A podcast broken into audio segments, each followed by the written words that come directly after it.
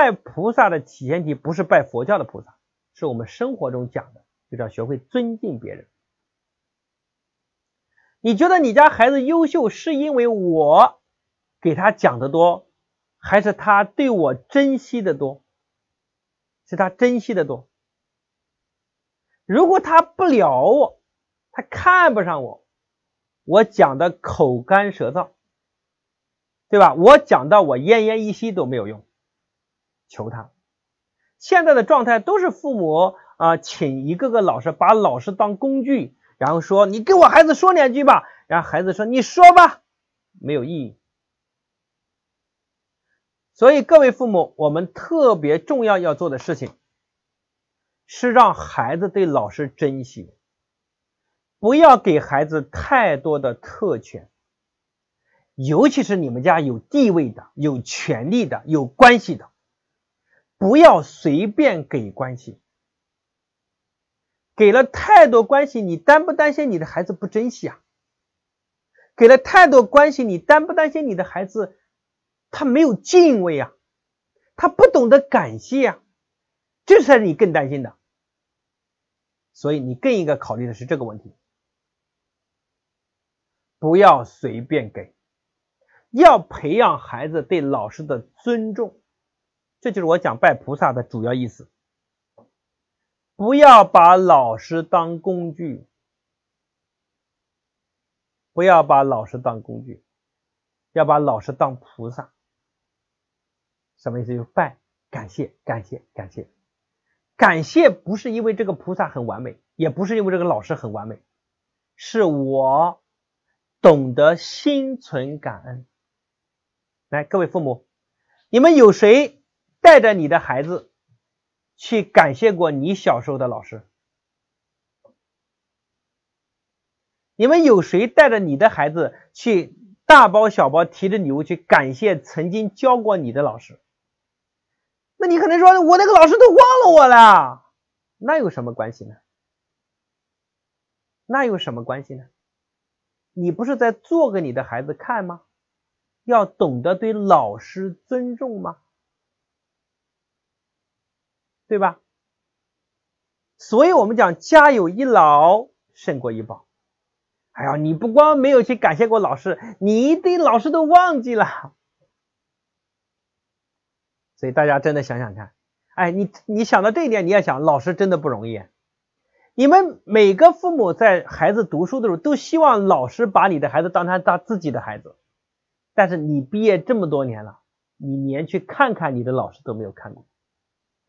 就等于说，这个父母，这个老师要担当你父母抚养孩子的职责，却享受不到父母孩子对父母的感恩，你说老师压力多大？所以你要带着你孩子去做这样的事告诉他要尊重老师，而且是不光尊重老师，尊重他身边所有的人。所以家有一老胜似一宝，家里有长辈。有长辈，就是你带着孩子做怎么尊重长辈的事给孩子看呀，教他怎么尊重别人啊。一个妈妈家里有老公，你要想让男啊你的儿子很有自信和责任感，你就要尊重老公啊，让做给孩子看你是怎么尊重男人的呀。但是现在都不是这样，现在妈妈在让孩子听话，但是从各位妈妈，你们在家里不听老公的话。你的孩子就已经不听你的话了。从你在家里敢跟婆婆顶嘴，你的孩子就敢跟你顶嘴，因为他不知道什么叫敬畏，不知道什么叫榜样，所以做给孩子看。来，你的，你尊重我，不是因为我很完美，是因为你很有素质。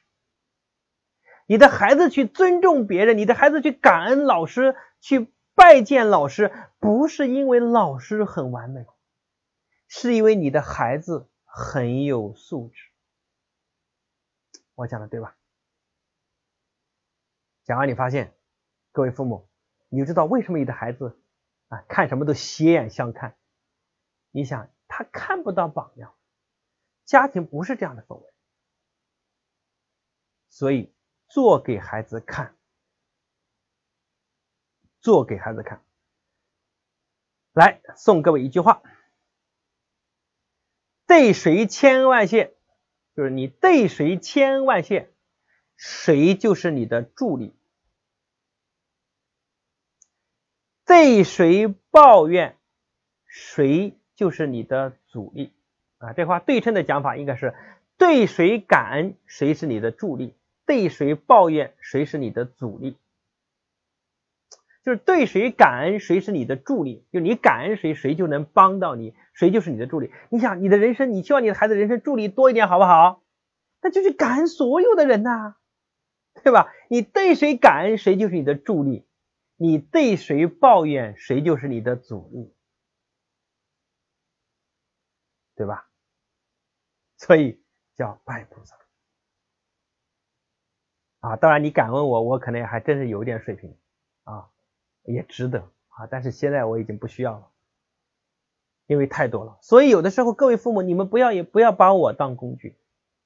有的时候你带到线下里，就巴不得拉着我跟你孩子讲，然后孩子都根本都不聊我。各位，你要在你要想让我帮你孩子，你要在家中让孩子觉得我对你有帮助，然后让孩子觉得，呀，这个老师还挺好的，能帮我妈改变的越来越好。于是乎，他觉得我要去见见，然后你就带着孩子来，怎么说？你看，很多父母带孩子。到线下来听我课，他都带不来，在我的会场他都带不来见我一下，他怎么带？你看他是这么带的，走，带你去见一下王博士，就这样拉过来，让王博士给你讲两句，就这样，这什么概念啊？这就是把犯人押送刑场，示众，你知道吧？斩首示众。你看有智慧的父母，我教你应该这么干，在线下参加我的课程，带着孩子过来说，孩子。王博士对我帮助非常大，妈妈改变这一切都得益于王博士。走，你陪妈妈，你是我的儿子，你陪妈妈去感谢一下王博士。你看你讲的话多有水平。第一种方式，你把孩子拉来，让我训他几句，孩子想我来当孙子，我来当坏人。第二种方式，我你陪我去感谢一下王博士，孩子觉得他要来感谢我，他是好人。然后你带他来，我就跟他聊几句，我说。怎么样？你妈有劲吗？他说有。我说你现在学习什么目标呀？加油！然后啊，加油，努力，因为他在我面前觉得自己是个好形象。你看我讲的话是不是同样适用于你跟你老师的沟通方式？你还不好好读书，我带你去见你的班主任。和另一个方式，你说孩子，班主任很操劳，他为了我们班那么多孩子，自己的家庭照顾都很少，走。妈妈跟妈妈一起去感谢一下这个班主任，我讲对吧？你看这个表达，哪怕你的孩子成绩倒数嘛，他就感谢班主任，班主任觉得，哎呦，这个孩子还不错，然后上课多刮目相看一下，多鼓励一下，给一个微笑的眼神。各位记得，那就是孩子的生命之水啊，生命之水啊！哇，这个水真的是甘露啊，太值钱了。老师一个眼神，孩子就起死回生。你看这个太重要了。所以你听完这一切，你发现普通的家庭是养不出优秀的孩子，普通的家庭是养不出优秀的孩子。父母没有智慧，孩子不可能优秀。不要说老子花钱了，这个花钱都白花了。很多人参加我的线下课，也就我花钱了。王金海应该给我孩子讲两句。各位不要这样，你的钱真的是白花了，因为你没有学会到骨髓里去，你没有真的借不到力量，借不到力量。